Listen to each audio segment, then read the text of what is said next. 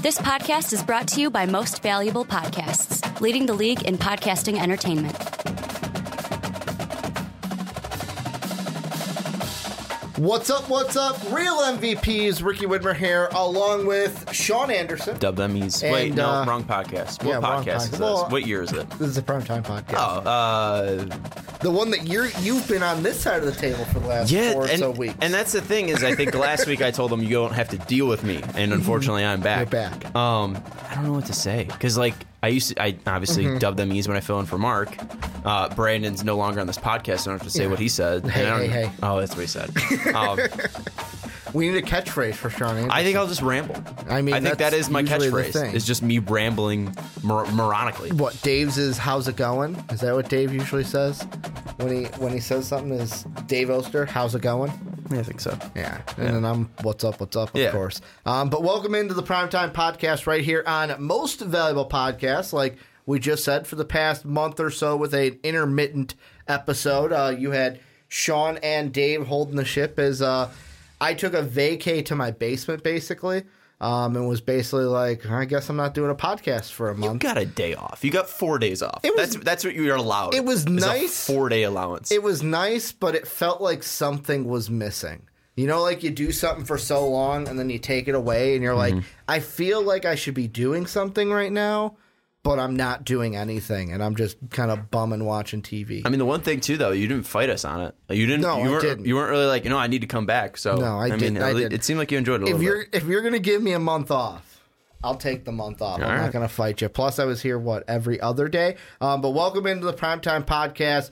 College sports, college basketball, college football, but really at this point, like we're what ten days away, 11, nine days away from the NBA draft. Um, is it the twentieth or the twenty first? Twentieth, eight. eight Today's the. Mm-hmm. twelfth, not the eleventh. So eight days away from the NBA draft. So really, what's going to happen today This is, is it's going to be. It's just a supplement to the uh, uh, Fast Break podcast. Basically, yeah. It's yeah. just it's just Fast Break podcast two. Because, I mean, we've got our mock draft coming out this Saturday. Um, we'll be live on Twitch, twitch.tv backslash most Val podcast. This Saturday, do did we lock down a time yet for when we're going to do that, or do we got to talk Uh, to Dave? I have to be at work, so I could probably do it at night. Okay. You guys want to do that at like seven? Works for me. So we'll plan for 7 o'clock. Follow at most valuable pod for any updates if we change the time um, with Sean coming from work. But we've got the mock draft for the fast break. So I thought for this one, we talk a little bit about the NBA and then, of course, Quentin Grimes. So we're going to do it right in order of like I sent you guys because this was a weird one. Um, we're going to talk about the Anthony Davis trade. Will he be traded um, by draft night? Then we're going to take a look at Jarrett Culver because there's kind of some rumors that the Lakers are really impressed with him um, after his workout with the LA Lakers. And then we're going to end things with Quentin Grimes. Should he pick the Houston Cougars? Should he pick the Texas A&M Aggies? Because he is transferring from the University of Kansas. Before we get into everything, though, make sure to check us out on patreon.com backslash most foul podcast. That's where you help support us, help us get out of. We love, we love Pete, who's been on the uh, Yes. WWE podcast. Um, but we want to do more things. We want a bigger room. That's how you help support us and help us get to that goal. Patreon.com backslash most valuable podcast. But let's start, Sean. And you said before the podcast, you're getting sick of shit. You're getting sick of things, especially when it comes to like the AD trade, where it's you're on the side of like just trade him. I don't care where he goes, just trade him so I can talk about it. It's pretty similar to what I was feeling with the Kawhi Leonard stuff. Mm-hmm. It was similar even to what I was feeling with the LeBron James free agency free Mm-hmm. sweepstakes. It was what I was feeling with the Kevin Durant sweepstakes as well before he signed with Golden State originally. I'm just kind of over rumors. Mm-hmm. I used to love trades. I used to love free agency. I used to love the whole, you know, what what's going to happen and all that. But now it's just kind of gotten old and mm-hmm. stale because we have this what six four four month long build up from when mm-hmm. AD announced that he wants to trade out of New Orleans and around that you know, February January mark, and it's just been four months of nothing. Like we haven't gotten close. There hasn't mm-hmm. been a deal that you know was you know in the final hours or anything like that. It's just been you know kind of sitting around and just rumors flying about. Like I want something to be happening, and it mm-hmm. doesn't feel like anything's happening. And now more rumors are coming out today about Los Angeles and Boston are getting you know more heavily involved in trades. It's just like we've known he's been you know available since February or since January. Mm-hmm. Why hasn't a deal been done closer? You've been sitting. I mean, Boston's been out of the playoffs for months now. Uh, For a mm-hmm. month now, Lakers have been out of it for two months now. They've they've already fired their head coach. They dealt with all the Magic Johnson stuff. Like, why wasn't this already being worked towards? Why weren't rumors even being done closer? Mm-hmm. Now we're getting just these all these things like, oh, Lakers don't want to deal with Kyle Kuzma or don't want to give up Kyle Kuzma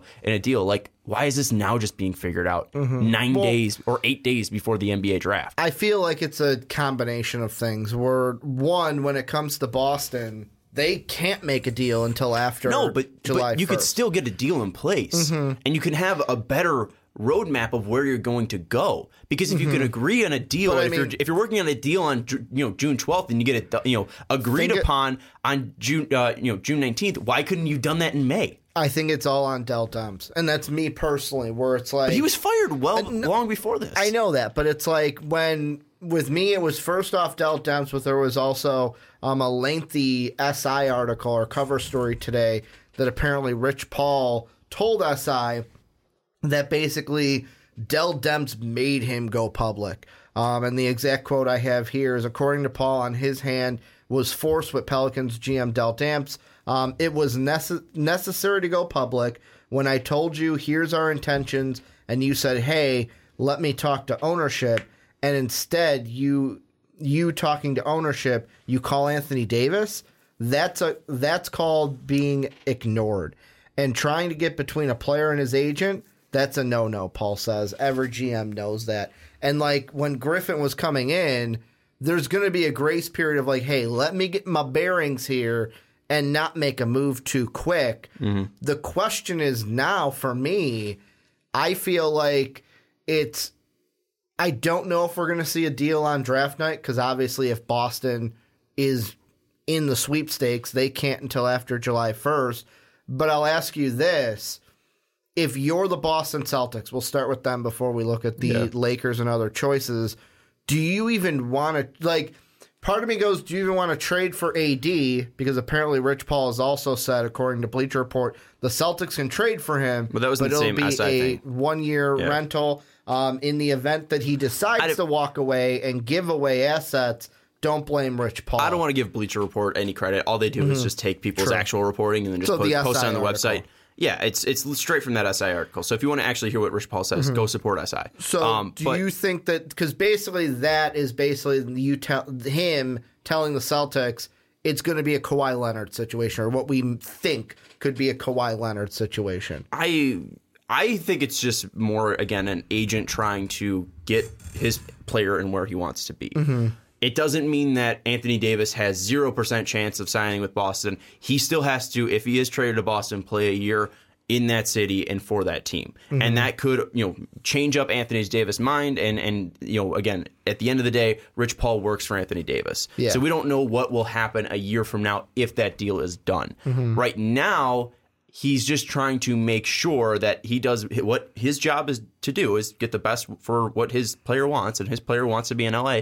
He's trying to do that. He's trying Mm-hmm. to just make sure all those doors are closed. So he's trying to get him either in a Laker uniform or in a Clipper uniform and most preferably for Rich Paul and Anthony Davis, most likely in a Laker uniform so they could be with the other big Yeah. uh, Rich Paul client in LeBron James. So I, I don't think it's anything that you know. There's zero chance the Celtics will have Anthony Davis, uh, you know, a year from now. Um, because I think that's you know way too in, in way too in front of us to even realize. First, he has to be on that team. First, they have to re-sign Kyrie Irving then too as well. Um, then they have to build a team around them. They have to win games, and if they win games, I think it'd be hard for him to leave. So right now, I'm not going to say there's zero chance that Anthony Davis, if he's traded to Boston, that he doesn't resign. Because again, Rich Paul could say all that stuff, but he has his client's best interest in his mind, uh, in, in his mind. And he's again, he's just trying to do everything that uh, Anthony Davis wants him to do. I just, with me, I wonder when it comes to the Pelicans, which, first off, I was very heavily, when we talked about it before, I believe it was you were on the side of like, hey, I think he's going to go to the Lakers. I was very much of like, hey, he's going to get traded to the Knicks. The Knicks are going to bring him in to be with Kyrie and KD. Obviously, now the Kyrie stuff is changing where now it looks like he could sign with Brooklyn. Obviously, what happened to KD in game five Yeah. people are looking at that like, oh, well, he can now sign with the Warriors and kind of like the sky is falling in New York. I'm kind of shifting my opinion to where I'm like, Ugh, if I'm the Knicks, I'm not giving. After that KD injury, I'm like, oh, do I really want to give up every? Because the Knicks would have to almost give up everything they Well, have. and there's rumors coming out that the Pelicans aren't even interested in what the Knicks have. So Yeah. that might even be a moot point there. And now you're if if that's the truth that the Pelicans don't want to deal with the Knicks, well then that takes off AD off the table. You already have KD off the table, and you're not just going to bring in uh, Kyrie. So unless they sh- you know shift their focus to try to bring in a Jimmy Butler if he doesn't sign with Philadelphia, um, if they try to go after Kawhi Leonard, um, that's definitely going to be something that's going to be on the table. But again, I was always a proponent of KD is not going to go to the Knicks. I think this injury kind of seals that fate because I think he'd be kind of missing out on an opportunity just to take that player option for the Warriors, mm-hmm. make sure that he gets that money, that 32 million, and then just hit free agency after that. Um, I think that's most likely going to be his plan. So we're probably going to see KD return to the Warriors. So in a very pseudo fucked up, pseudo fucked up way, I am right that KD's returning Yeah. to the Warriors. I wish that wasn't the case. I wish he actually re-signed and was healthy. I mean, Um, there are that people, would be the best case, but there are people out there that have been like he should decline the player op, No. and that the Warriors should give him a max contract. I've heard that, and I was Okay, like, but here's the, here's the thing: is like if they do that, the Warriors aren't going to be stupid. Mm-hmm. You're getting Kevin Durant for the long term. yeah. This is again about what Kevin Durant wants. And Kevin it would Durant basically wanted to be be. choosing KD over Draymond because Draymond would then have to walk next year. You Yeah, wouldn't who enough. wouldn't do that? No, I'm not saying Yeah, they no. wouldn't. I'm just saying That's- what it would be. Yeah, but but I I think that's that's again, you would take Kevin Durant even if Mm-hmm. he's coming off an Achilles injury, which is one of the worst injuries to, to Yeah. have as a basketball player. I would still take Kevin Durant, at, you know, over Draymond Green. That's Mm-hmm. not even a question. Um, but again, going back to the question of Anthony Davis, I, I think it kind of clears the way for the two big teams in Boston Mm-hmm. and Los Angeles. And I think Rich Paul realizes that with the KD injury. And I don't know if Kyrie and Boston have the best relationship, but that can be repaired, I think, fairly easily. Again, if you're winning and if you're bringing a superstar like Anthony Davis alongside of him. And a plus side to Boston is, you know, they already have a little bit of a relationship, although it might not be great. Uh, they they can at least keep Kyrie, you know, close to the chest, and they, they, they will have the ability to you know negotiate with him. And I don't think Kyrie's going to you know tune them out completely. And I think that's going to really be predicated on you know if they're able to sign um, Anthony Davis. And I think the biggest sign too that that deal is still possible for Boston is the fact that Kyrie did leave his longtime agent, but then signed with Rock Sports. He didn't go out and sign with Rich Paul. If he signed with Rich Paul, Laker train baby. Uh, but that kind of leaves the door open still for Boston. So I think we're kind of down looking at two teams in the Lakers and Boston. But with that being said, mm-hmm. I still always think there's dark horses. Yeah. Because with Paul George, it was the Lakers, Lakers, Lakers. Mm-hmm. He goes to the Thunder.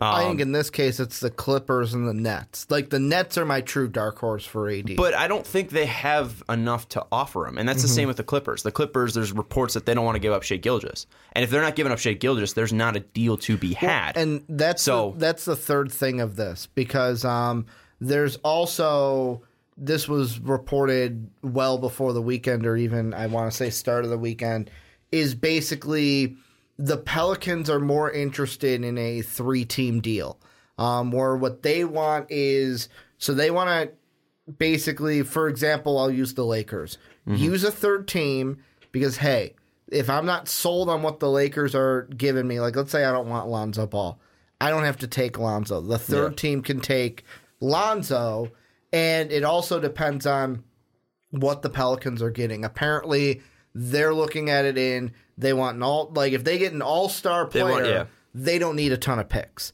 If they don't get that and get a ton of young players, they're going to want picks. So for me, I was even trying to think of who could even be that third team, and the only ones I can think of are the Cavs because they want to move. They want to get um, some first. They want to get more first round capital for themselves, and also they want to try to move Kevin Love. I don't know if that happens in this deal, but also like the Phoenix Suns could be involved.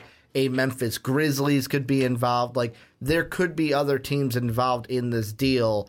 It's just finding that third menage a trois dance Well, partner for it. And again, this is where we're just left with rumors. Mm-hmm. We don't really have anything unless you know somebody actually goes out there and starts putting their neck on the table. Mm-hmm. And again, we're just left for rumors to start building and brewing until we get a clear vision on this. We can all speculate, you know, whatever we think. Suns make logical sense because you know, let's say they the Pelicans aren't interested in Lonzo. Um, they need a point guard. The Suns do. They have picks. They have young players that could be you know interesting to the Pelicans, and they can get a point guard that could play next to you know Devin Booker and DeAndre Ayton, which is you know their two big uh, key pieces in, in their future. Uh, you bring up Cleveland. Uh, you know, yes, they have an former All Star in Kevin Love, but I don't know how much he interests these teams because of his injury history and just because of his contract as well. It's not like you're getting, you know, him on like an eight year deal, but you have to deal with these injuries. You have to deal with his big contract and these injuries, which will then, you know, limit moves later down on the road.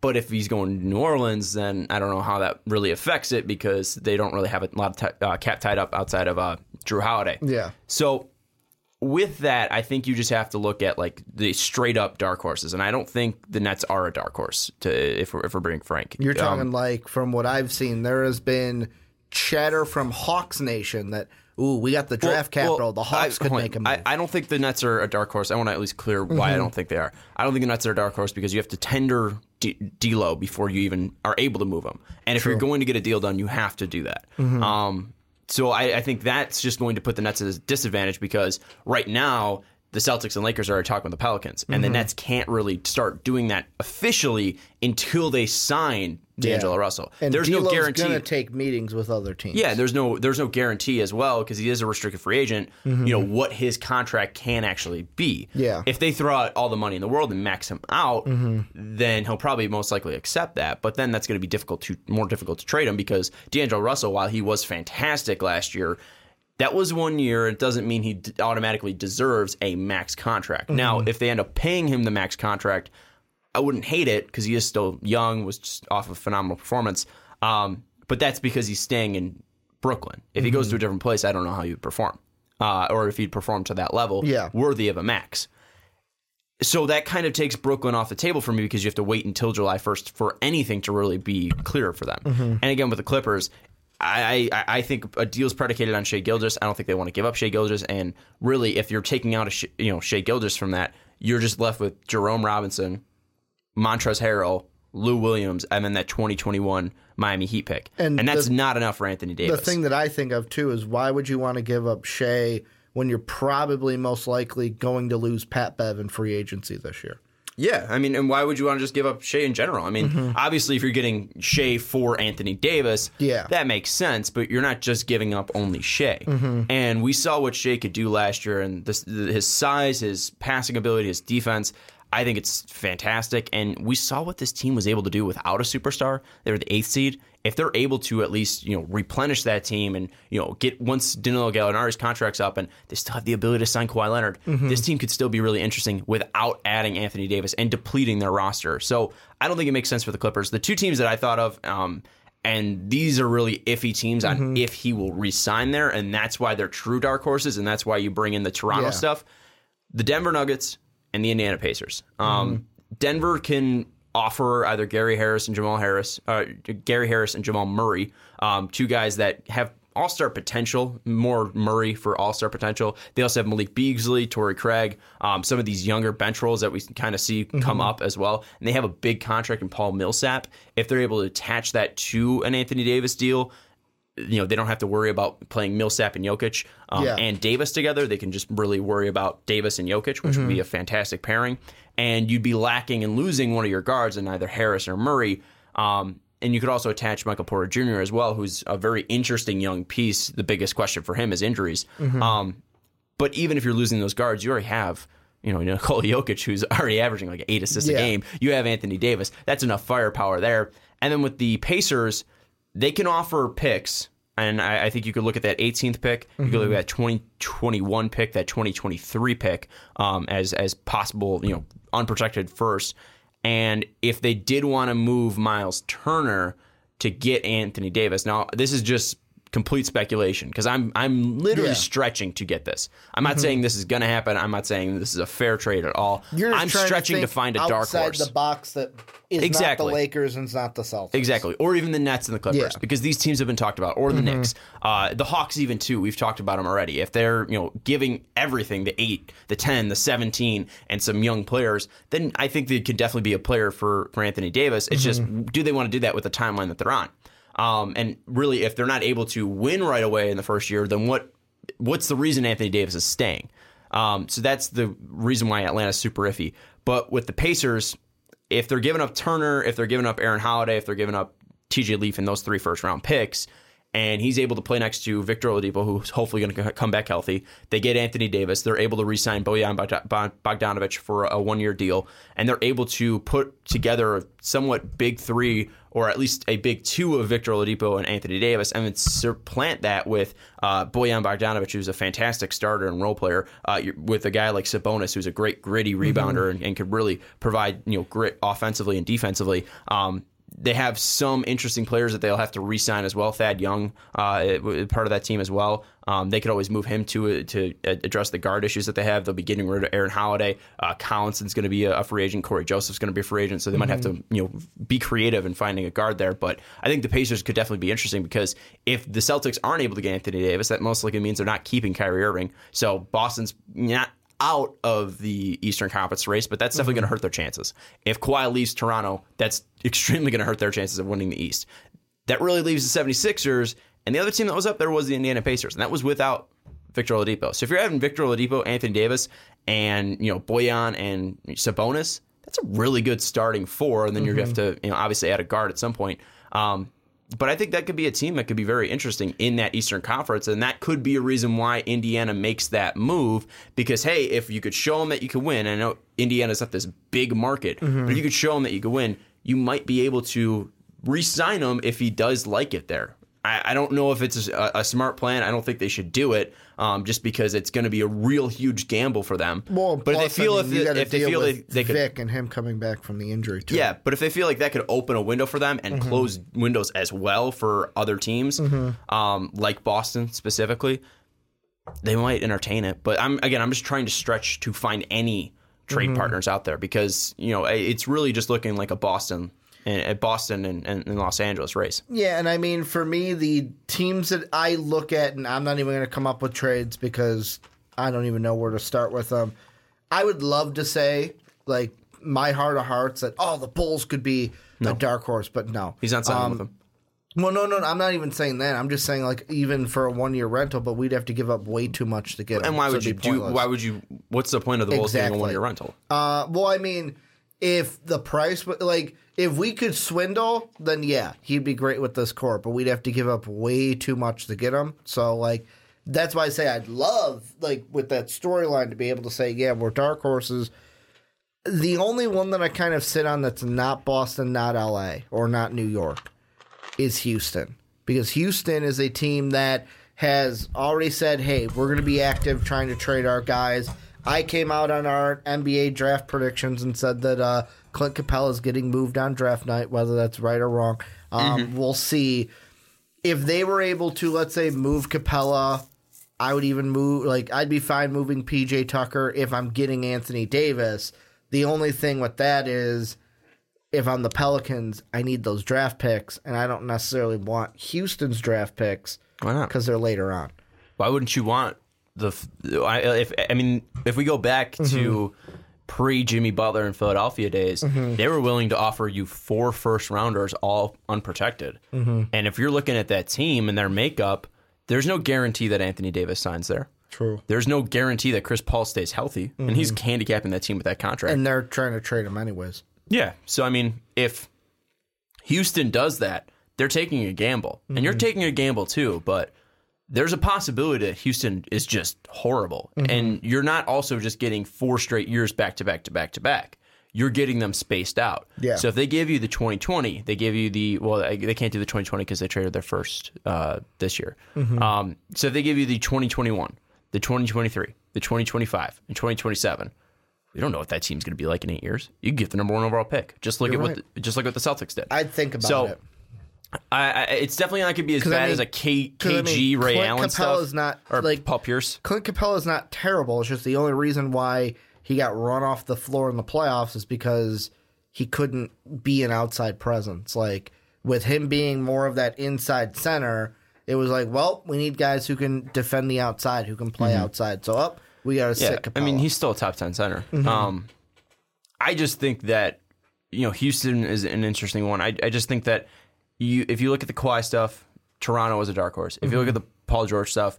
Oklahoma City was a complete dark horse, and I Yeah. Mm-hmm. wasn't really thinking that they were going to make a move for him for the Victor Oladipo Sabonis thing, and then they were even a dark horse even just to resign him. yeah. Um, LeBron wasn't that wasn't a dark horse. We kind of all knew he had interest in LA.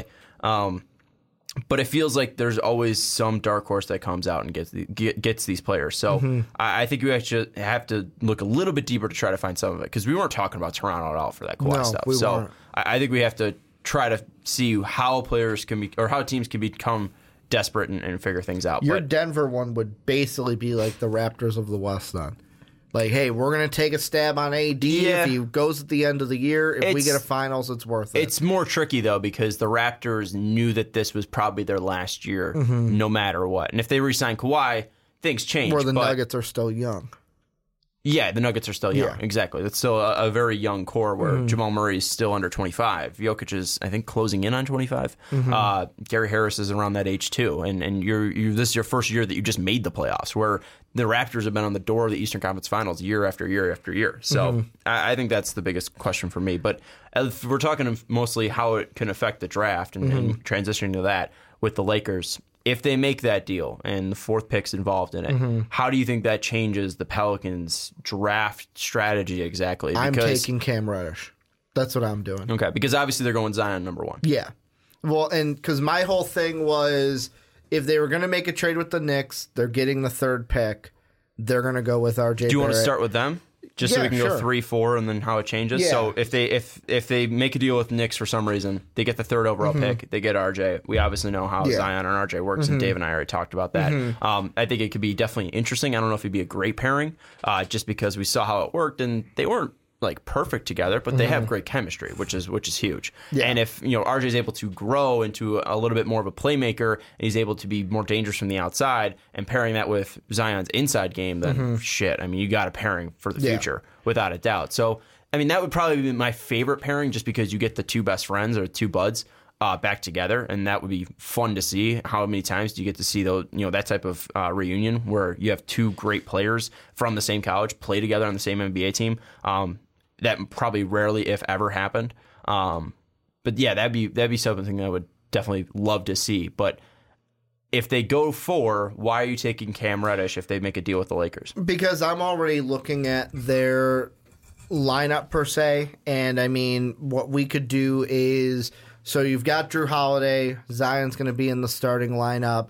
Um, I think that with Cam Reddish, the thing I really like about him is, I mean, with his production aside, he's got the tools and he's a really good, to me, really good defensive player to where it's almost like a more I don't even want to say more raw version of DeAndre Hunter. It's just he's a younger version of DeAndre Hunter with a higher ceiling. Um, if that makes any sense. So like for me, that's where I would take the stab and take him over Culver because with the only guard I would think about in this draft is either Darius Garland or um, Coby White. But like Darius Garland would be a guy. Now, if we're talking the Laker Yeah. pick, maybe you go there to pair Garland and Jrue Holiday up, move Holiday back to the two, like he was when he played with Rondo. Hold on, what?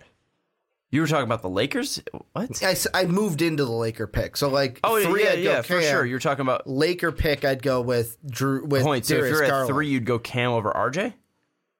At three, I would go RJ. Four, I would go Cam. I said So where, three. Where's the four. Garland stuff coming Um, in? at four. So if the Lakers made the trade and I get the fourth instead of the third, no, I'm fucking You're, that up. yeah, you're completely confusing. You're up. saying you take two players at four. yeah, I'm confusing it. Four. I'm taking Cam Red- Reddish and Garland. at Cam four. Reddish at four, and then basically RJ at three. I was mi- mixing it up and thinking there was a team in between them. Yeah, no, it's I. Sean's looking at me like Ricky, what's they, going on here? If they man? Mm-hmm. get the third pick, we're in agreement that they're going RJ Barrett. yeah, If they're go with the fourth pick and they make a deal with the Lakers, you're saying they should go Cam Reddish over Darius Garland. that's what I'm leaning towards. Okay. Yeah, Um, I disagree. I, I would go with either Culver or Garland. I would lean towards um, Garland, and you kind of Mm-hmm. laid it out a little bit. Um, not only is Jrue more of a natural two, and he plays great defense, but the biggest thing that I would love is you get Jrue in that natural position. He's already Mm-hmm. a great outside shooter, and he can still distribute the ball from that position.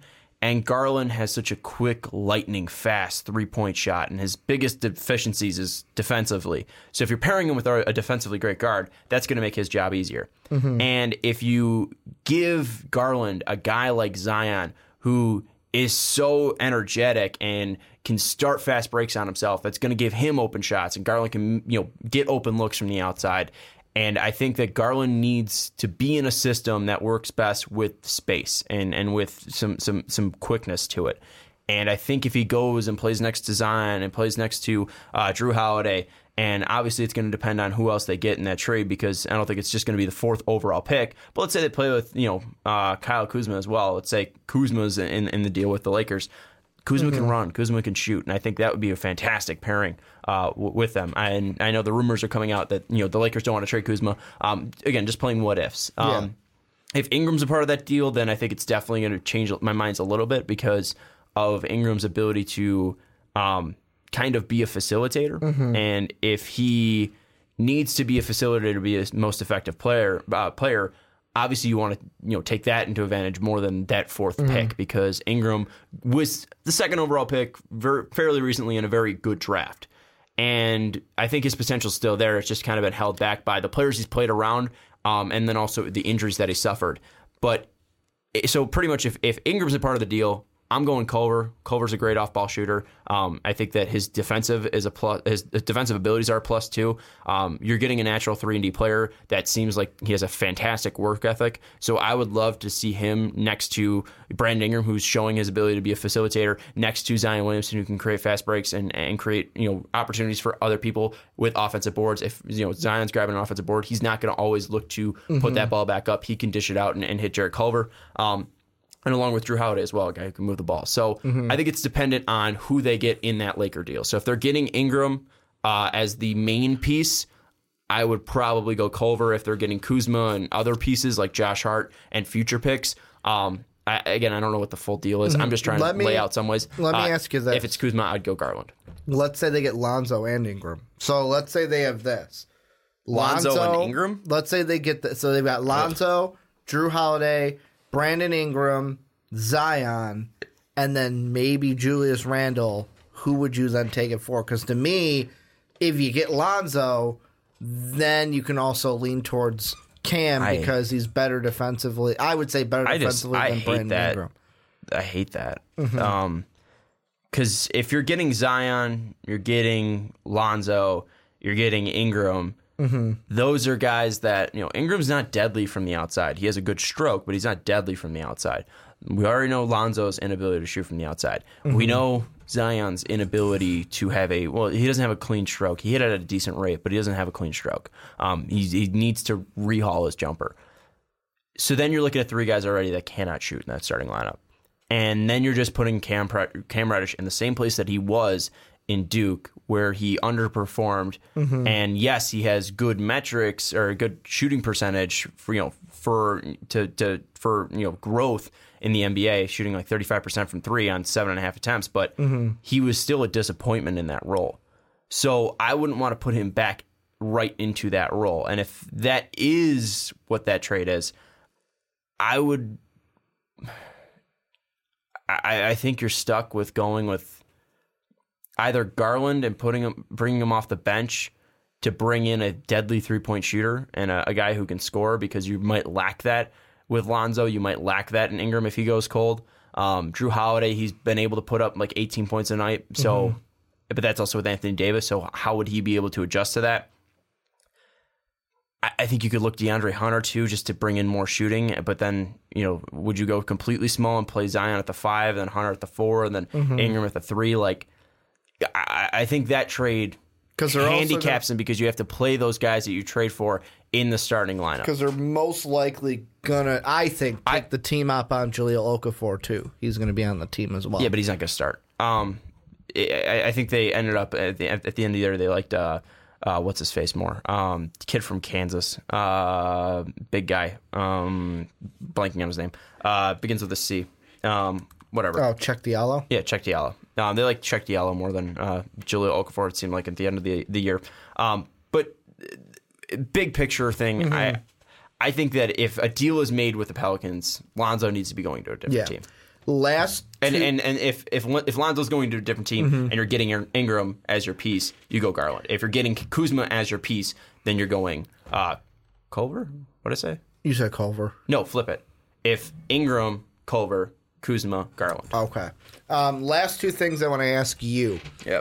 Because when I'll be an honest, hour long segment. What the fuck? close. Um, no, but I mean, the thing that I've been thinking is because we both know we're getting our mock ready for this Saturday.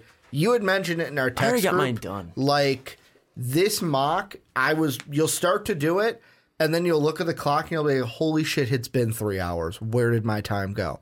Or like, "Wow, I didn't notice I've been doing this mock for so long." so many thoughts have been going through my head. I got two last trades I'm going to throw out there, one of which is mine, one of which is not mine, and I want to get the kind of Sean Anderson thought process on this. I will start with mine first, although I've already vetted it through Jake and we've agreed that, you know what, like he said he didn't like it. I'm not that confident in it. It's a Clipper trade, and this is the best I could work with with the Clippers, and I don't even think it happens because the third team probably isn't going to be giving up their pick for a guy. But it's a three team trade between the Clippers, the Pelicans, and the Suns. The Clippers get AD, the Suns get Lou Will. The Pelicans. Okay, hold on, hold on. So the Clippers get ADs, and mm-hmm. I'm, I'm, I'm gonna Yeah. write this down so, So, I don't forget it. So New Orleans, The Clippers get Clippers, and, the Suns. All Yeah. right. So Clippers and Suns get one thing, and that's Clippers are getting AD, Suns get Lou Will. Okay. The Pelicans get Josh Jackson from the Suns, Danilo Gallinari from the Clippers, and then they get the sixth overall pick this year. They get two picks in 2020 the Philadelphia pick from the Clippers and the Milwaukee pick from the Suns. And then they get the 2021 Miami pick from the Clippers. If you're the Pelicans, do you push that button on that trade? Okay. So, and then Lou Will is going to The Suns. The Suns. Mm-hmm. So, Clippers get AD. Mm-hmm. Lou Will goes to the Suns, and the Suns get The the- Pelicans. The Pelicans get Josh Jackson, mm-hmm. Danilo Gallinari, mm-hmm.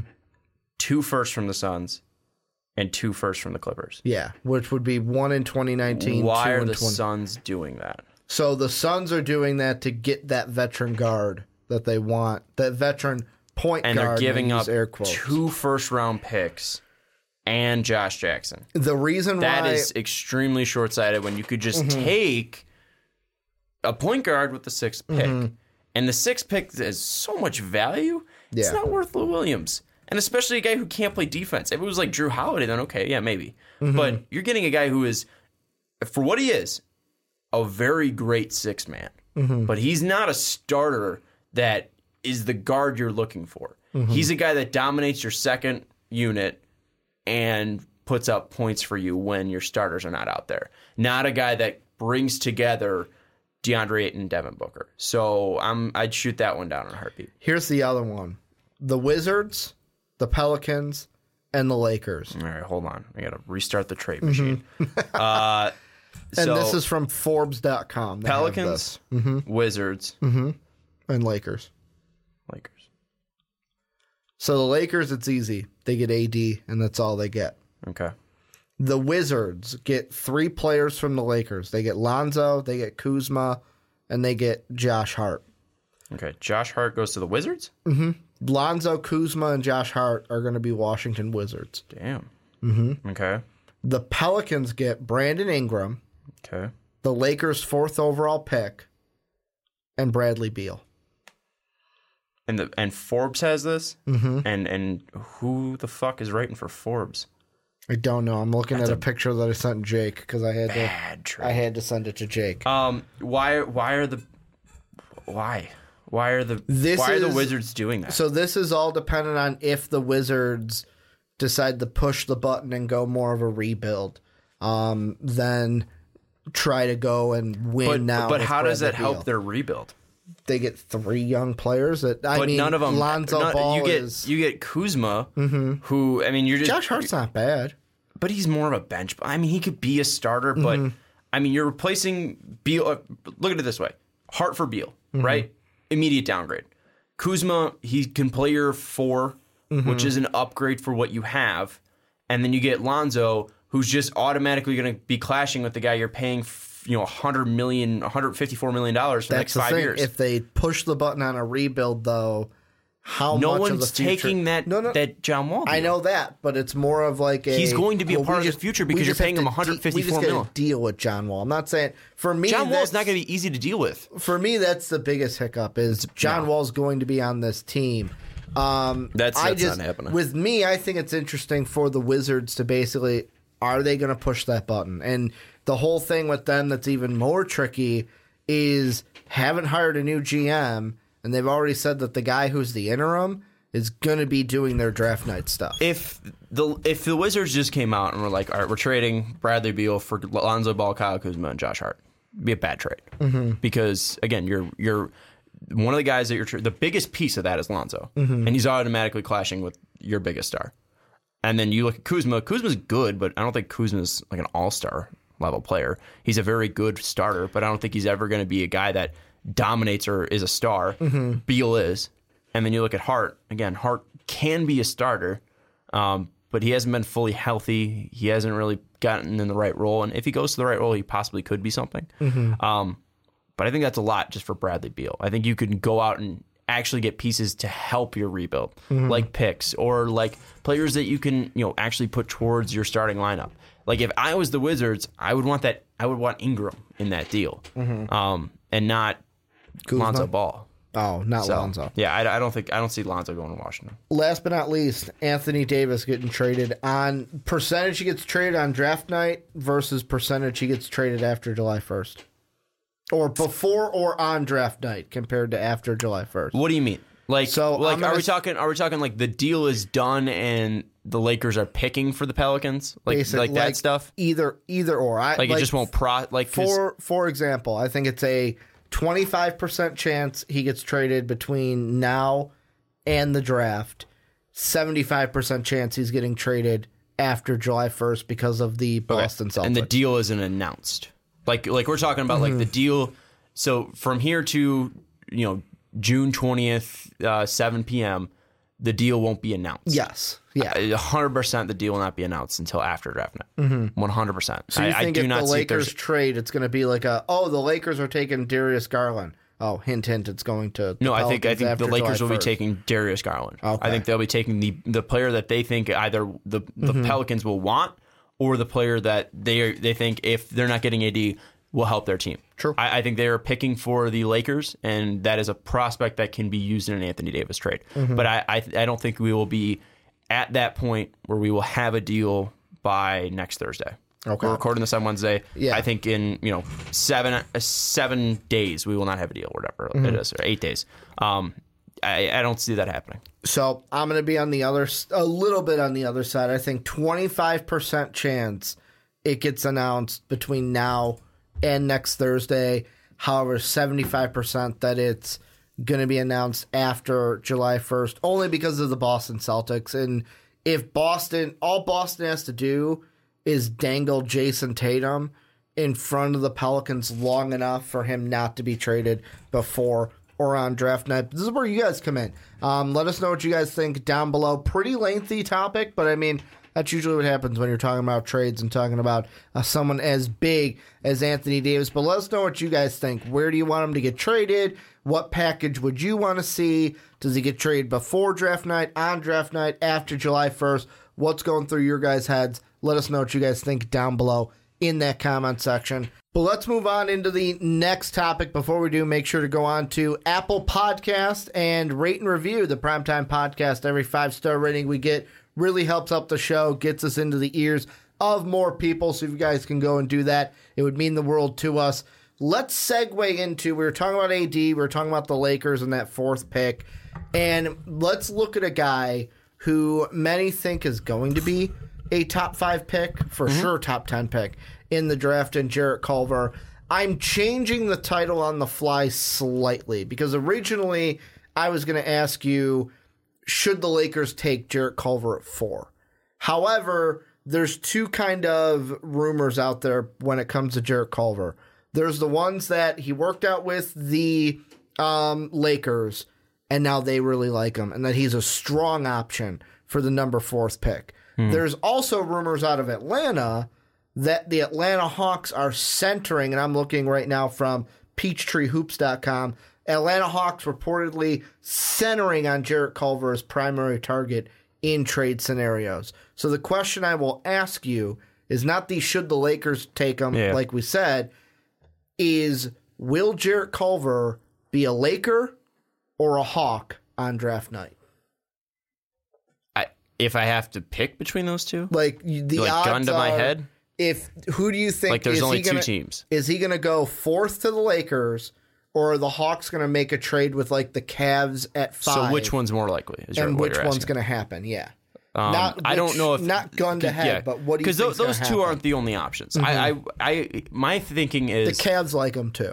that's the thing is I, I'm my thinking is if he falls to the Cavs at 5 i Mm-hmm. I'm not taking eight ten for for Culver. I, I, I even think that's an overpay for the Atlanta. I don't Mm-hmm. think Atlanta's going to offer eight ten to get Culver. Um, and I don't think eight seventeen is enough for the Cavs. So I think the Cavs will just take Culver. Mm-hmm. So I would say that what's more likely that then is just I think the Lakers taking him. Mm-hmm. Um, out of those two scenarios because I think it's going to be tough for Atlanta to find a trade partner.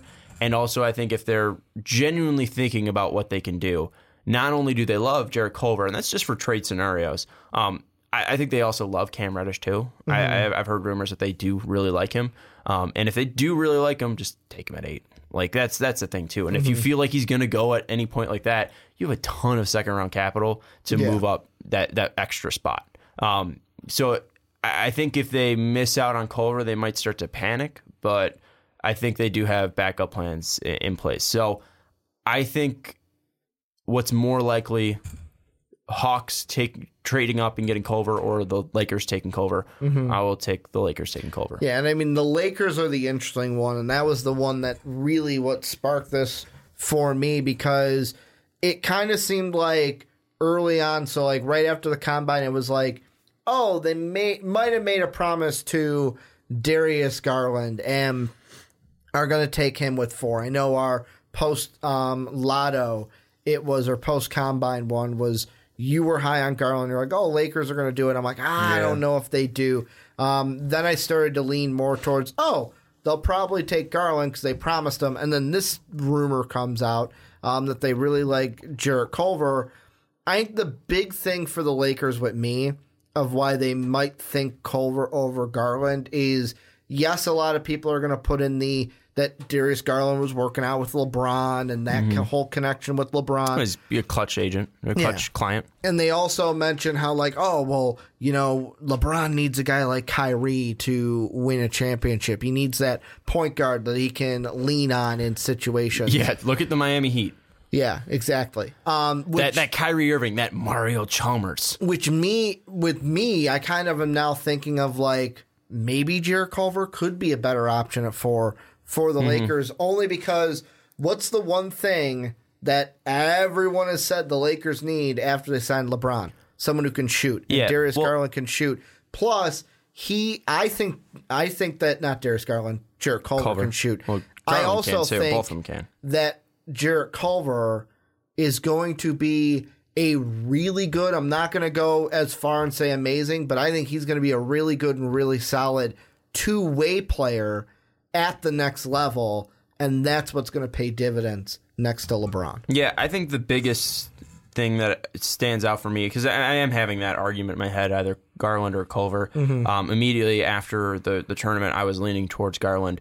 Um, I love his his release, and if we're talking about an offensive player, I think that he could be uh, an absolute stud. But the thing that it boils down to that I, I'm kind of leaning on is if they're picking for the Lakers, what's going to be the best game plan for them?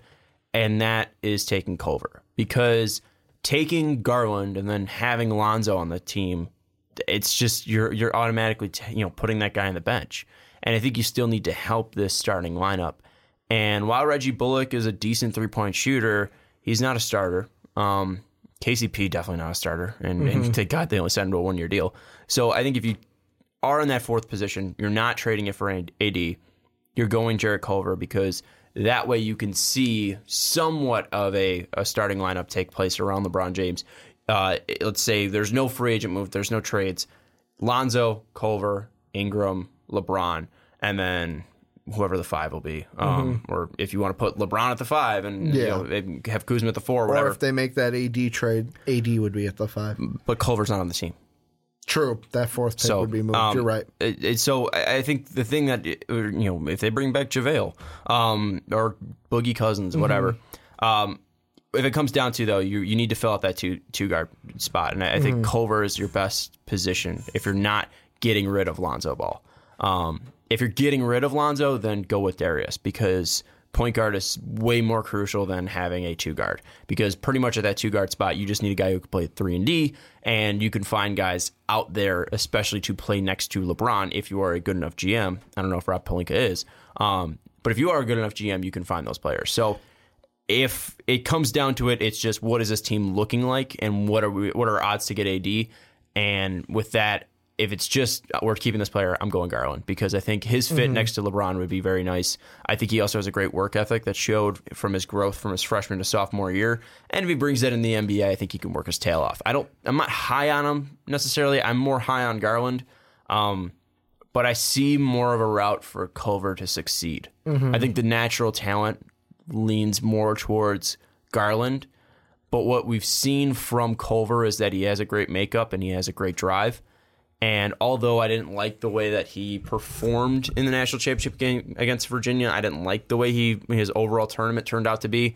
Um, I don't think he can be the guy to step up and take shots. Clay can be a guy like that. Yeah. I don't think uh, Culver has that in him, but I do think that he can be a very good complementary piece to who I still think is the best player in the NBA in LeBron mm-hmm. James. Well, and the thing And that- ultimately, that's what you want to be drafting. Is Yeah. players who are going to complement your best players. And I mean, in that kind of final four, I'll say, with the last two games, especially that last one, he is not a guy where it's like, all right, put me on the, like, basically Kevin Durant style. Like, put me on the ISO. I'm going to drive. I'm going to go at someone.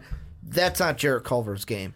Um, and by having a guy like a LeBron next to him who can say, like, hey, I know we'd love to say, hey, LeBron wants to play more off ball. Guess what? LeBron's not going to play off ball. Well, he because he's the but best can, player in but the he can still play off ball with if they if they don't. But it's not going to be but- a 100% LeBron off ball. No, but but having Lonzo and having Brandon Ingram, he does still have that ability to play Mm-hmm. Yeah. off ball.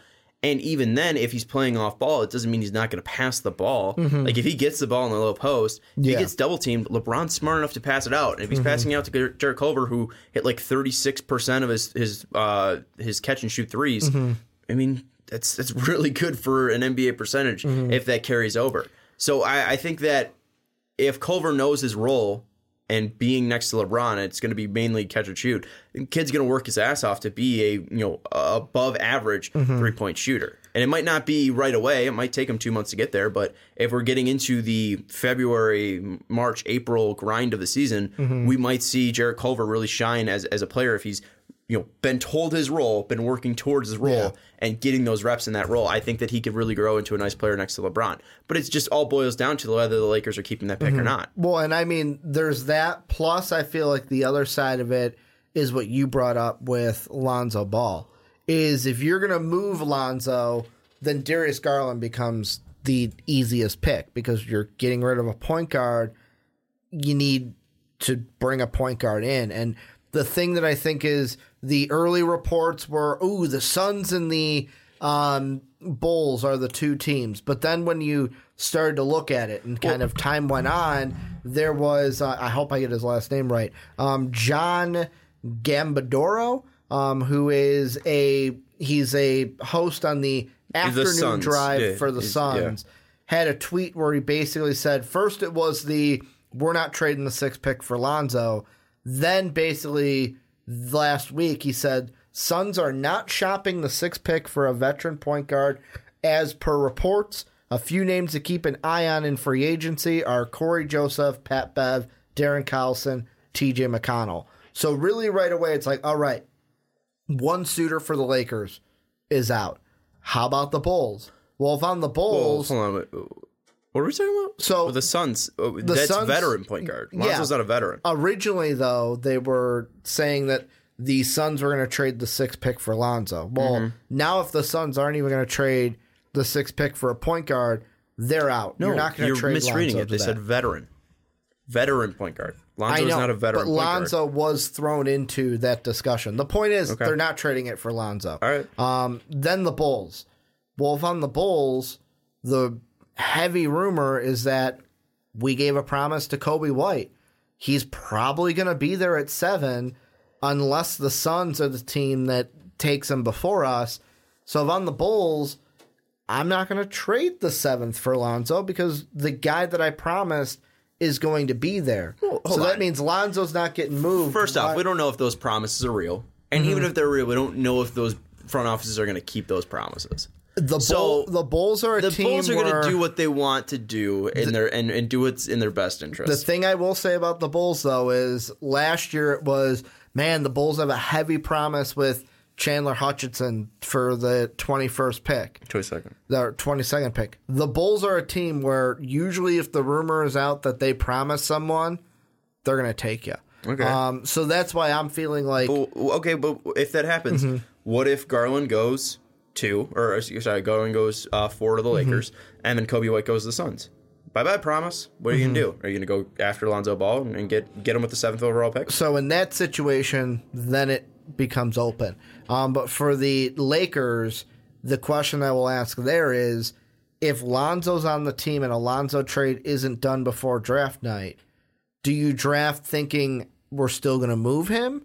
Or are you drafting thinking he's going to be on this team long term? The deal doesn't need to be done for Mm-hmm. it to be in motion because you could still have a plan. So if their Mm-hmm. plan is to trade Lonzo, then I mean I, I think they'll go into draft night knowing what they want to do, and clearly we'll see that once the fourth pick uh, Because even, happens. 'cause But I even could, if AD gets traded, Lonzo's probably going to be a part of that deal, even if it's after draft night. Yeah, I, I think that pretty much it's just going to tell the tale of where they're going to go in, in their direction Mm-hmm. if they go Garland at four, because then that leaves Lonzo open and they could possibly go after the sixth pick. They can go after the seventh pick. Mm-hmm. Um, they obviously can go after Anthony Davis.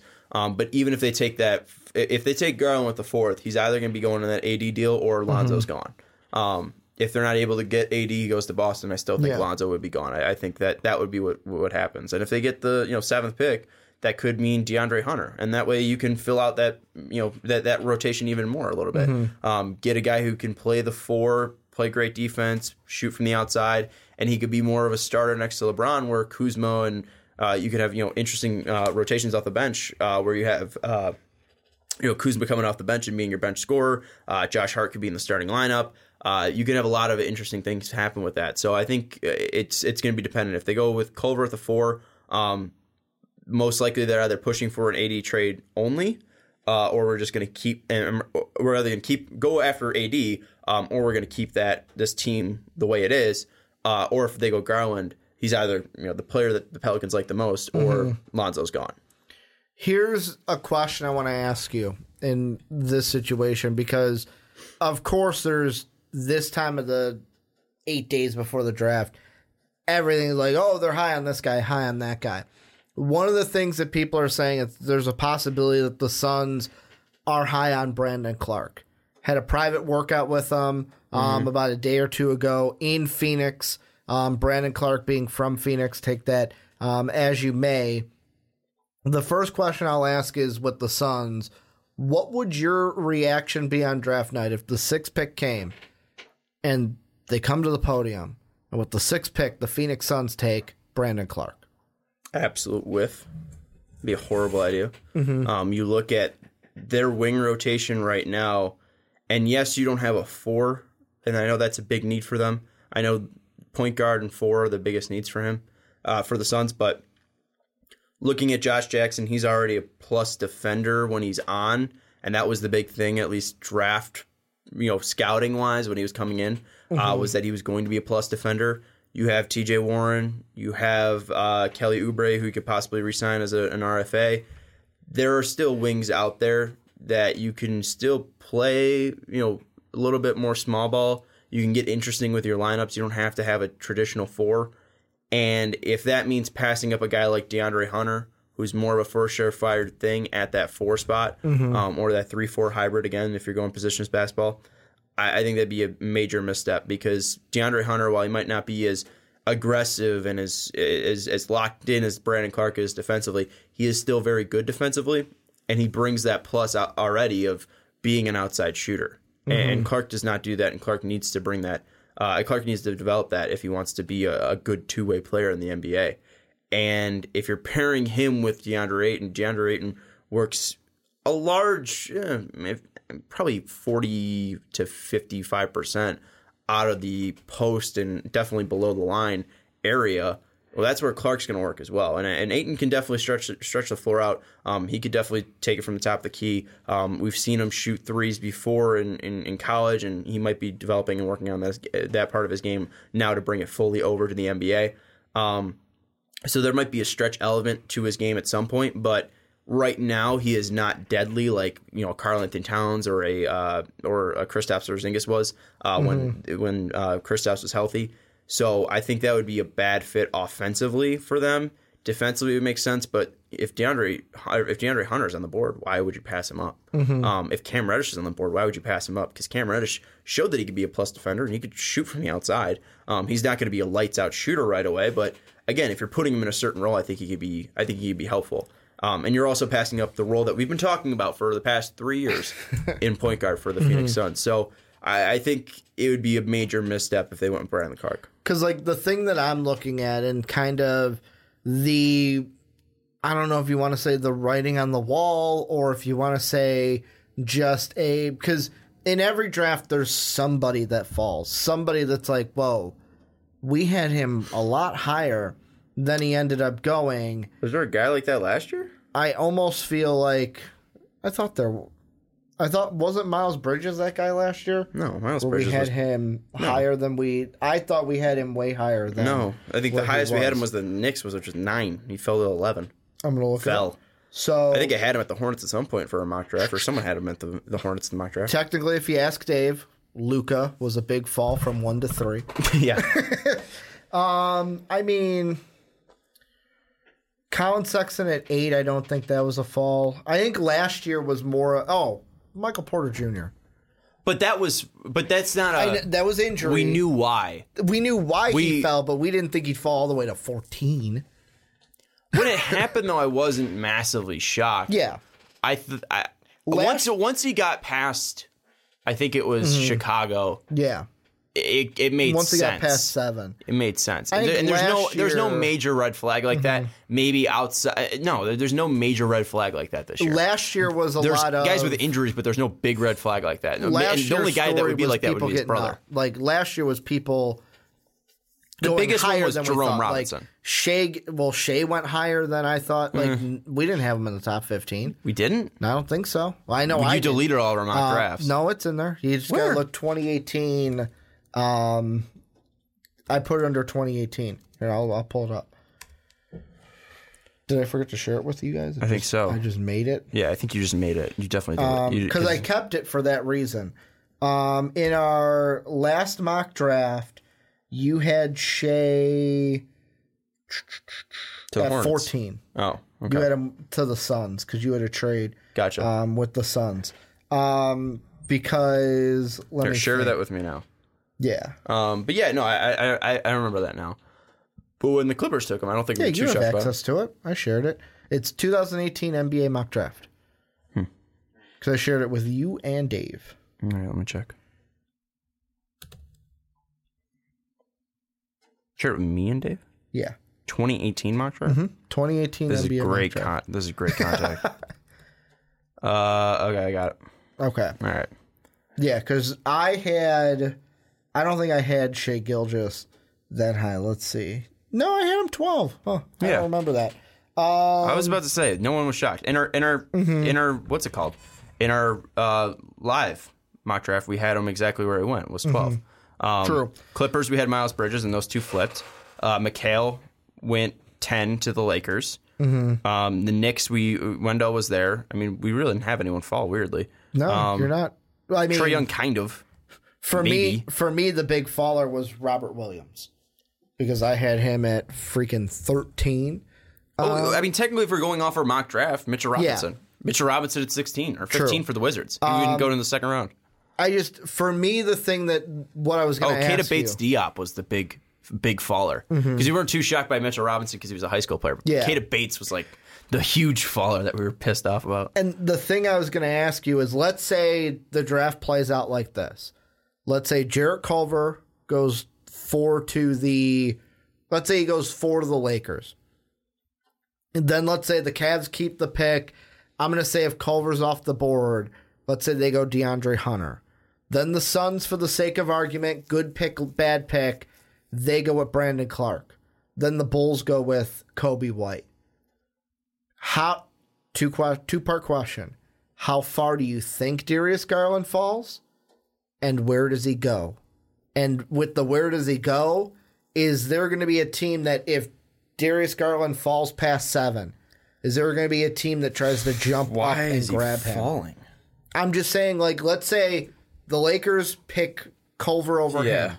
Let's say the Cavs, Darius, Yeah, they won't. They won't take him. Cavs DeAndre take Hunter Garland. is a guy they like anybody. Yeah. next to Culver or besides Culver. Sexton. So they take Hunter. Then the Suns, let's just for the sake of argument, they go with But there's- Brandon Clarke because they really like him. All right. And then the Bulls go Coby White because of the promise. If that lays out, But I, how far do you think he falls? I just think that's a very unrealistic way Mm-hmm. to, to look at it. I don't think that's happening. Uh, he's not going to go to the Hawks. He's not going to. I think someone trades up and gets him. I think he still goes top ten.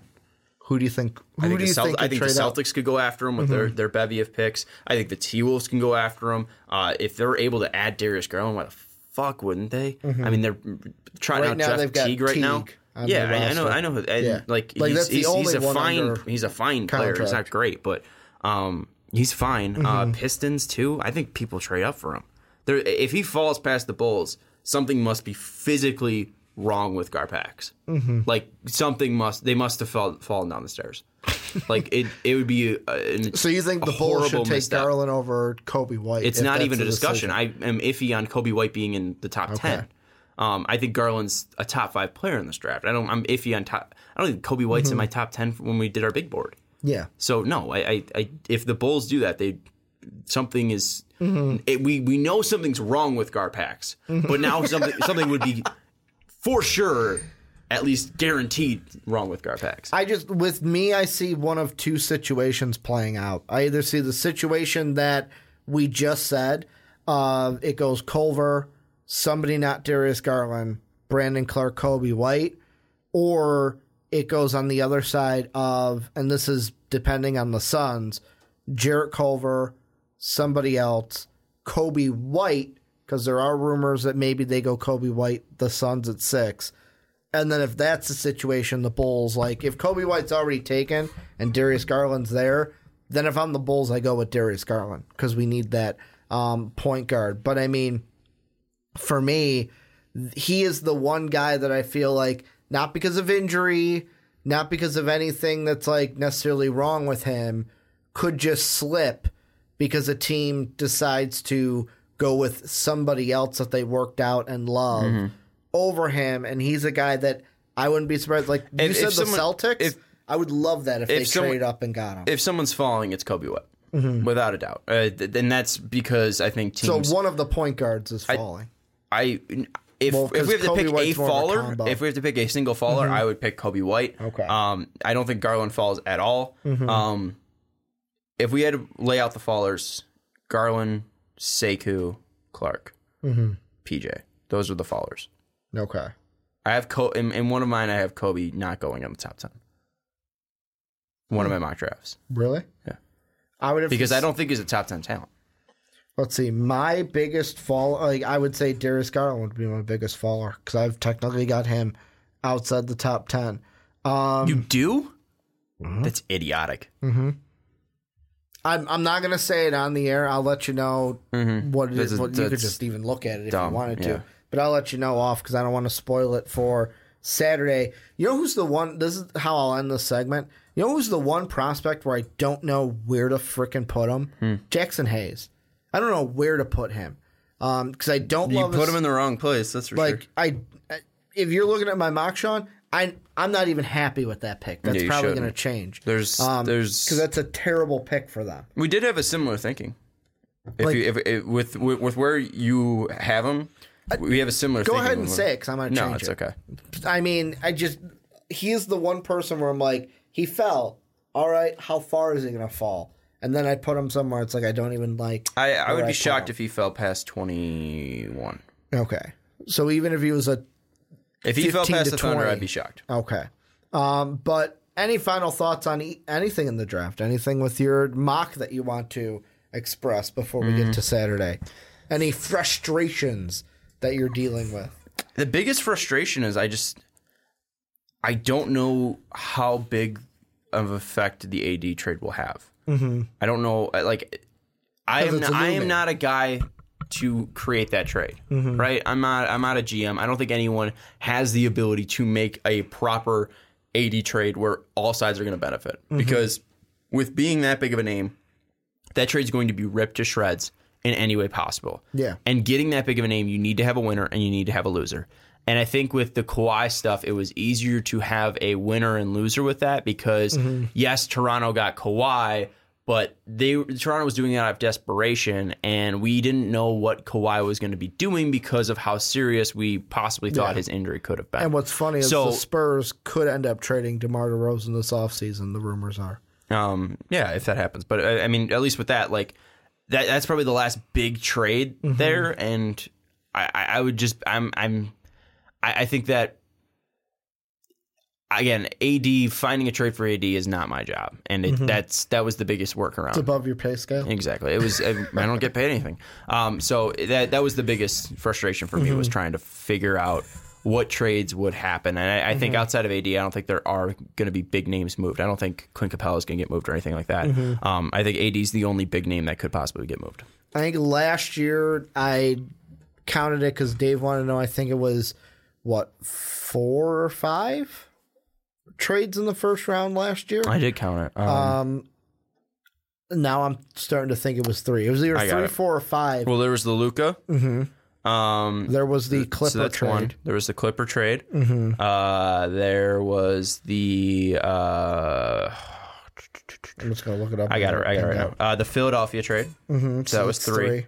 Um, was that one a trade? No. Um, that one wasn't a trade. I think it might be three. Yeah. Um. Uh, nope, that wasn't. That Yeah, didn't count 'Cause on the on next draft one is day. the 34. Yeah, the Yeah. on draft day trade. Yeah, it was just one. Or It was just three. yeah, because And I that's think there was. also I think there was five in the second round. because that's also another thing. Like, of course, we look at this draft class and it's like because of the fall off, it's like, oh, there could be more trades this year. But honestly, will there be a lot of trades this year? Will teams be reluctant to kind of move and say, oh, we're going to get the guy we want? Because it's this could be a draft where it could end up being like, hey, I like that guy. I'm going to trade up and get him. Kind of like how you with the 76ers traded up for Tyler Herro. Hmm. Like I could see the Celtics going like, "Hey, we really like him. Let's I trade just up and get him." I did that Tyler Herro one just to have fun. I mean, that was ridiculous. He's he's not a top Mm-hmm. eleven prospect. Uh, but yeah, that was. They just wanted to have fun with that one. but this is Because where you with those live ones, I mean, I love we it. don't know what the fuck's gonna happen. I love it. Um, I love p- playing the GM with every team and having that kind of power. But this my is where my go goal ahead. with that is just to fuck people over. It- It's just to win Sean trades. wants so, to piss people off. and I definitely lost that trade. Dave Dave beat me on that trade. Whoever trade I traded with. it was me. Yeah, you- because that was the one where you're like, aside, would you make that trade? And I was like, hey, Sean, if you really like the guy, go ahead and make that trade. go ahead and make that trade, Sean. But Yeah. this is where you guys come in and let us know what you guys think about anything we talked about. The Lakers taking Jarrett Culver. Will he go to the Hawks because they really like him? The Brandon Clarke rumors to the Suns. Will Jarius Garland fall? Let us know what you guys are. Yeah, Darius. you said I said Jarius. Jarius. Darius Garland. Darius, not Jarius. Will Darius Garland fall if the Lakers take Jarrett Culver at four? Let us know what you guys think down below. And Sean, closing things out, let's talk about this was, I'll say, the trickiest podcast to kind of decide what order we were going to do the topics in mm-hmm. because part of me is like, I want to get the draft stuff out as soon as possible. But then there's a part of me that's like, knowing our luck, we're talking about Quentin Grimes here, that we will record this, it will go on podcast services, but before it can go up on YouTube, he'll announce where he's going. That will make everything mute, moot. So I hope that doesn't happen. I hope he doesn't decide until after this gets a little bit of breathability. Did he just make his decision? No, I want to I want to cut in real quick. Okay. Um, I'm looking at because I, I finally got access to the 2018 NBA mock drafts, and I'm this, this is why I'm glad you save stuff like this because um 'Cause I in- wanna look in- back on it. in the sides in the sidebar of when I was doing my second round pick, uh, second round stuff. I was I had the guys that I like thought could go. One of them's Goga Pachasta. And now seeing the growth of he didn't even make it into my second round. My two rounds last year. Now he's already in the uh he's already in my first round and I, I'm absolutely in love with him. So it's crazy how guys can change and how your your opinions can change so quickly. Oh shoot, I'm looking at yours. Now I'm looking at mine to see if there was anyone. We had from- Josh Okogie at 38, but I was absolutely in love with him. That was a mistake. I'm trying to see here. Is there anyone that is in this year's draft that I had? Um, Tony Carr technically came. You have Goga at 59. Oh, I do. I did have Goga. Um, yeah, that's something where usually at that point though we knew from the college players who was coming and who was um, going back. But with Quentin Grimes, he is a player that came out, did the whole draft process thing, then said, screw it. I am going to go back to college. Also, I did not mention this at the beginning. You did notice earlier on, beginning of the podcast, Sean said Dave's not here. That's why he's able to take up on the entire right side of the table. Dave not here because he had to help the in laws reinstall Windows, I think he Fuck said. you, Dave. I don't Um, know. Who Which was basically Left us um, be. Had to do that, and it was not going perfectly. But he did want me to say, and I will say this before we talk about the Quentin Grimes, that, and I'm just going to read his tweet. In spirit, It's a text, and he said, yeah. In spirit, can y'all say on my behalf, I'm hoping against all logic that Grimes actually has a great year this upcoming season and goes late lotto or something totally unexpected. And the news with Quentin Grimes is that he was coming out of the draft, came back to college. Then it was Dotson also was coming into Kansas. So Quentin Grimes is like Audi 5000. I'm going to get out of here as soon as possible. And he's visited two schools, either Houston, Texas A&M. He's going to choose between one or the other. I will ask you, Sean, when it comes to Quentin Grimes, do you personally see a preference over one or the other for his success when it comes to getting a higher draft pick next year? I think the biggest thing is just look at the the precursor of, of if your goal is to get drafted, mm-hmm. look at which team has produced more players, mm-hmm. and I think recently that that would be Houston, and you also have to look at the head coaches, and you know having Kelvin Sampson on the bench of Houston Cougars is a huge part, and and we've seen his success um, in the game of basketball and what he's been able to do, um, both at his time in Indiana, his his time uh, in Houston as well. Um, Kelvin's a, a very um, very uh, he's a coach with a lot of accolades, what I should say. Um, and I think going from Bill Self to Kelvin Sampson would be a much easier transition because you're going to a guy, you know, both guys with great basketball minds. So I, I think that if I was making that choice and basically selling it off of, you know, basketball and their program in general and just trying to get drafted, I think choosing the Houston Cougars would be the smartest move for Quentin Grimes' career. and that's with me. I was saying the same. I was thinking the same thing because I know that not this year's draft, but last year's draft, we had um, Robert Williams was the big one from Texas A&M. But I just I look at it and the one player I kind of look at with what his draft stock is be or what it is, and but he's a different player than Quentin Grimes is Corey Davis Jr. One of the guys who kind of led that Houston team. This was a Houston team that I thought had the potential to make the Final Four um, in the region that they were in with Kentucky and Auburn um, and North Carolina. I just, for me, I was telling you before we started recording this, when I saw the two teams, like how much one sided it would be in my mind, is that when I saw Texas A&M was a choice, I audibly said to my computer, "Why? Why would you do like? Why would you want to pick Texas A&M? Because this is a team that last year in the SEC, and I know you could come in and start thinking about, well." Maybe I'm the guy to kind of change things and like they didn't have a player like me, so I can go ahead and get more playtime and basically shine. But why would you want to go to a team that A, I would say has the if I'm comparing both head coaches, does not have the slider for winning in that. Houston wins that category, but also in the SEC, you're a what 14 win team and you were 11th in the SEC and you're not going to be seen on that tournament stage when really all the eyeballs are on you in March. Yeah, and, and I think that's a great point too. Is just the fact that you'll get more experience at Houston, um, going through the what, what conference is it again? Uh, They are the big, CUSA? Yeah, right? CUSA. No, American. They're the They? American. Mm-hmm. Oh, okay. Well, Yeah. still, I mean, you have now Mick Cronin leaving Cincinnati, and that was one of the big opponents that they had in that, Mm-hmm. Yeah. that conference. Uh, so that's going to easily make their chances a little bit easier. Um, UConn's been kind of in the shitter recently, but they they're making strides, um, especially since getting rid of Kevin Ollie. I know there's a huge kerfuffle uh, with that whole thing, um, but since they made the move of getting uh, rid of Kevin Ollie and bringing in Dan Hurley, um, I, I think the the strides are being made towards them. But I don't think anything's really locked down for them. And outside of that, if we're looking at the teams that are in that conference, I don't think anything stands out outside of Houston basketball. Houston basketball has been in the tournament very consistently for the past couple of years. Um, again, Kelvin Sampson's probably one of the best coaches in that conference, if not the best. Um, some people might make an argument for Dan Hurley and what he did um, with uh, Rhode Island.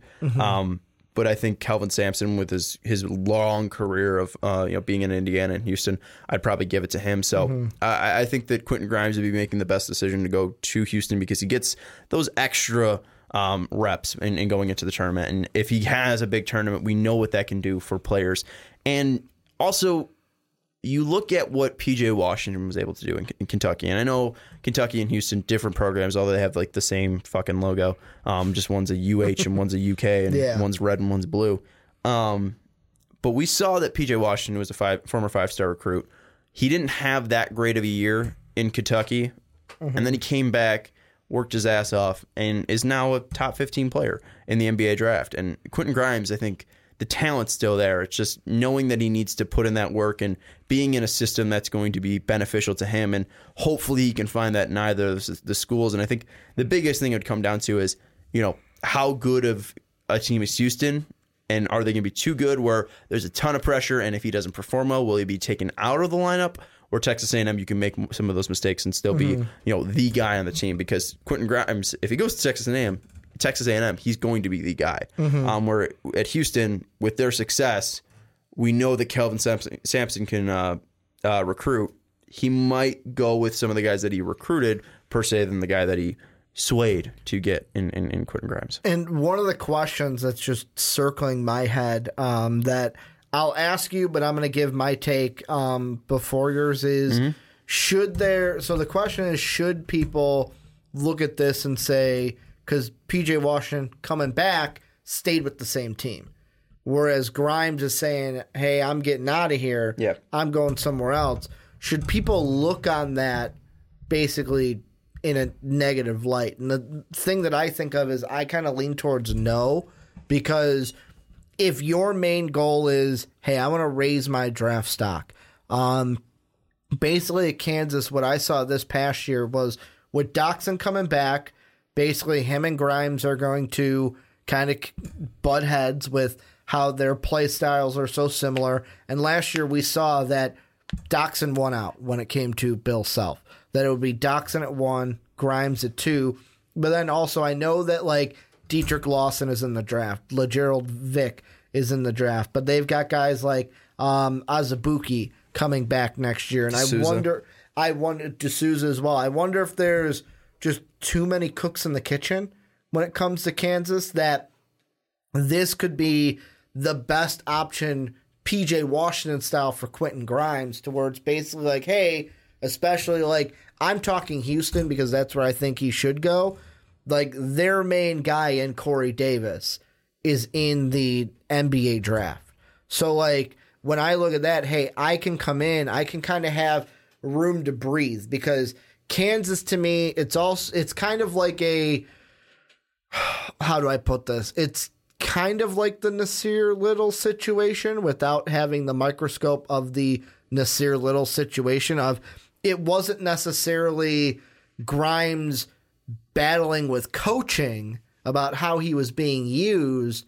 It's just a kind of system of like when you go to a Kansas, when you go to a North Carolina, you're going to have other great players coming with you. And it's more about, hey, the team success fitting a role, whether if that's not a big role and you're only playing 25 some minutes a game and only averaging eight a game, you've got to fit that role rather than, hey, going to a Houston where, hey, I could have a bigger role because there's not as many great players, more of those five, four star players here at the smaller school. And I think too with Kansas, obviously this streak ended, um, but there's so much pressure for them to be such a great school. Yeah. And not saying that Houston hasn't had success recently and that the, the, their team doesn't, uh, that their school doesn't support them because, uh, I mean, they have a great fan base and they Yeah. have, they have a, a great, you know, uh, ra- uh, pride in their, their, their Houston team. It- It's different than Kansas, though. It is. And I think Kansas, if we look at it, their goal is not to make you the best NBA prospect. it's to win a national championship. it's, it's to win a national championship, and not saying that Houston doesn't have the same goal or that Houston's better at producing, uh, you know, NBA products. Because if we're looking at who they got right now, um, clearly Kansas is winning that, especially just based on the fact that Joel Embiid's in uh, Embiid's in the NBA right now. But Embiid wasn't made in Kansas, um, and I think that's the biggest thing is with UNC and with Kentucky and with Duke in, in some ways and with Kansas, their goals are to win national championships and make you the best college basketball player.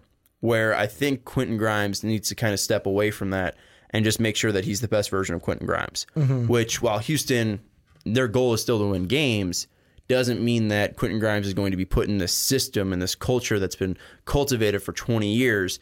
Kelvin Sampson wants to win games, and I think the way that he does it is more player friendly, where he's going to allow you to do what you do, and he's going to allow you to you know be who you are as long as you're winning games and helping the team.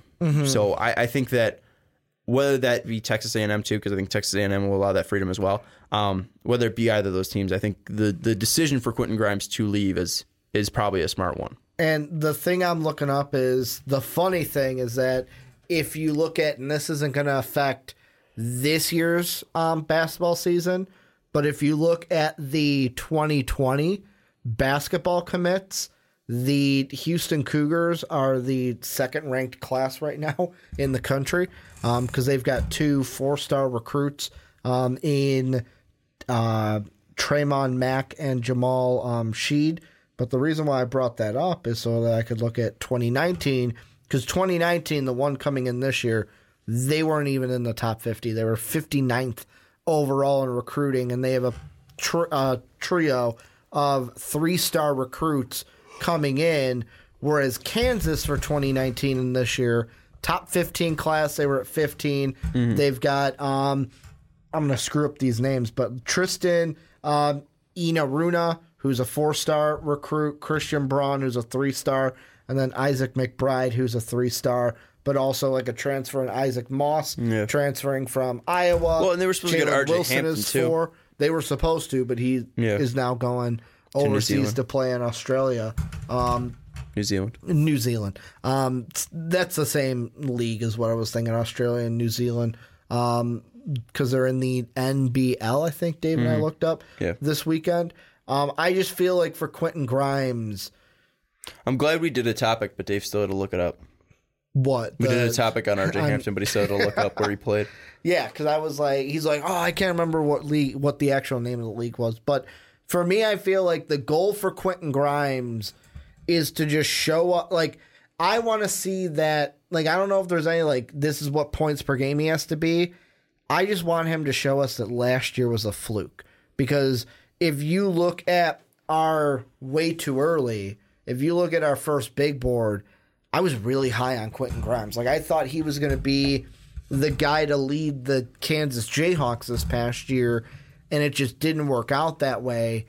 I want to see that from Quentin Grimes, and I think the way that he does that is for me is to become a member of the Houston Cougars because what I feel like will happen is if he chooses Texas A&M, he might be able to play well, but he's not going to he's not going to win the SEC, he's not going to win the SEC tournament and there's a higher chance that he won't make the tournament and then because the eyes aren't on him there's cuz I like I think all that Culver stuff's took a- secondary, though. I think that stuff's secondary. I think the biggest thing for him is it's not about you know team success and Mm-hmm. how, how far they go and, and making the tournament. Making that stuff is is important Mm-hmm. to his draft stock. But what's going to be more important to his draft stock is just is just being a better player. I mean, you look at what he did last year. He had two assists to a, a to two turn to one point nine turnovers, so he's pretty much a one to one ratio there. Um, he did shoot thirty four percent from three, which is okay, right? But you look at his free throw percentage, 60%. We obviously know that's an indicator for how good of a shooter you'll be in the NBA, and Mm-hmm. that's not high enough. It- It's it's simply not. If you're at 70, then that's kind of like okay, he might be good. Um, if you're at 80, you're, that's a pretty good syndica- uh, you know uh, signifier that you will be good. Um, but when you see these numbers, 38% from the field, uh, 34% from three, 60% from the line, not that great of a, a distributor. Again, two assists, two, to uh, two turnovers pretty much. He wasn't really that great defensively, and he was playing 27 minutes. Like, he wasn't good out there. Um, and I think that's the biggest thing that he needs to just improve on is just go out and play. You're the eighth recruit in not a great class, obviously, as we can say, this is one of the worst. Uh, this is one of the worst classes that we've we've had draft classes. Um, but you're above guys that you know. Just looking at Keldon Johnson, you're above Darius Garland, you're above my favorite player in the world, Naz Reid, you're above Coby White, you're above Kevin Porter, and you know some of these guys are going top 10 Coby White's projected to go top ten. Uh, obviously, uh, Darius Garland projected to go top five you need to be able to prove why you were up there. And that's the biggest thing that I think Quentin Grimes needs to do is just prove that he was just in a bad spot last year. Well, and- and, th- and that doesn't mean team success. It just means Mm-hmm. that Quentin Grimes can go out there and play and shoot effectively and be a good uh, distributor Mm-hmm. and be a guy that can score you know, i- you know, at any single point in the game at any single level. He needs to be a guy that can go out and be Quentin Grimes and, and show the max potential that we thought he had in high school. I just I feel like if he goes to Texas A&M, it he's gonna kind of be overshadowed to where I feel like let's say he goes to Texas A&M, when it comes to and I'm going to use this draft class as a basis, the ceiling for him is going to be Jaxson Hayes because Jaxson Hayes is a guy who lottery prospect, top 10 in some mocks. He did make the tournament. But like when I look at this year's first round of guys, and I'm using Tankathon as the example of first round guys not in the tournament, Darius Garland due to injury, or he was injured, but Vanderbilt didn't make it because he was injured. Um, Jaxson Hayes, Texas didn't make it. I'm going to say Bol Bol because he didn't play in the tournament um, because he was injured this year. Um, let's see, Virginia Tech made it. Kevin Porter Jr. was not in the tournament. You've got then Matisse, Matisse Thybulle, and then what? Jer- no, Ty Jerome was in there. So what? That what? Three, maybe four guys, and the international guys are kind of left out of it because, of course, Yeah. they're not making the tournament. But I just I feel like his best route to being drafted is Houston, not because he will get more of an opportunity to shine, but by being on a better team and a tournament worthy team that he won't be forgotten in March, and that'll just help him be a solidified forget- first round. But being forgotten in March, it doesn't matter when it comes to the NBA draft because you just got to be able to put yourself on the map in mm-hmm. general, and that that's all done just through play. Um, you know, some guys make legacies in March, like Steph Curry's and like Jimmer Fredette's and uh, like Adam Morrison's, but that all doesn't matter. The biggest thing is just going out and being that player. Because I mean, we can look at Jarrett Culver. Jarrett Culver had a bad March, and he's still going top 5 So, and this is going to be a completely different draft class. Is a much better draft class uh, next year. Um, so he's just going to be able to be better. Uh, again, a good March will not hurt him, uh, but being in March is not a, a signifier that he will go. It's not the difference maker between whether he goes top fifteen or top ten. Um, it's just it would just be a, a- an added bonus because if he goes out and plays the same way that he did before, it's not really going to change it that much. Um, if he goes and plays well at Texas A and M or whatever, and then they make the tournament, and then he turns out to be you know he plays great, then that might boost it. But again, him playing in March is not a, the exact signifier on whether he's going to be a good NBA pro or at least uh, a highly ranked prospect going into next year's draft class. And with the Jarrett Culver thing, I'll say he didn't have a bad March. He had a bad last two games. He had a bad Final Four. yeah, was but basically and then it. that didn't kill him. Um, but this is where you guys come in. Let us know what you guys think. Where should Quentin Grimes go? Go, and I will kind of preface it with this: if he's already made a decision by the time this video comes out, what do you think of the decision? Let us know. We'll continue that down in the comment section if he makes a decision beforehand, because obviously we're sitting here in the past. Who's your guess? I'm gonna say Houston, All right, I'm going to say Santa Clara. Santa Clara, Santa the- Clara. What are they? The Ranchero? No, they're not the. I don't know. I know They're the that, Mustangs. I think. No, you're right. I'm thinking of Santa Barbara or the uh, Rancheros. I want to say because their symbol is like a little uh, little black hat, um, and I think their colors are blue and blue, black, and yellow. But this is where you guys come in. Let us know what you guys think down below. Santa Clara, Texas A&M, Houston. What do you guys think? Also, make sure to check us out on Patreon. Patreon.com backslash Most Podcast. That's how you help support us. Make sure to rate and review us on Apple Podcast. Every five star review means the world to us and it helps us get into the ears of more people. Want to thank Sean for joining me this week. Um, hopefully, Dave's back next week. He Oh, doesn't. why? have- Because I was horrible. no, I'm thanking you for being here. Yeah, but you I- just I you just said value you. hopefully Dave's back. I mean, I don't you? Why? like- Why do you hope Dave's back? Because am I I, not good enough for you, Ricky? I love doing podcasts with both of you together. sound- oh yeah. Uh, oh great. Thank Sean for being No, here. whatever, It was a fuck you. great podcast. Dave, he's uh, hopefully not helping the in-laws next week with uh, installing Windows and is here for the podcast. We miss you, Dave. It's just a play. He's installing Windows. and as always, have a good day, everybody. Thank you for listening to this MVP podcast. Follow us on Twitter at Most Valuable Pod for more great podcasts.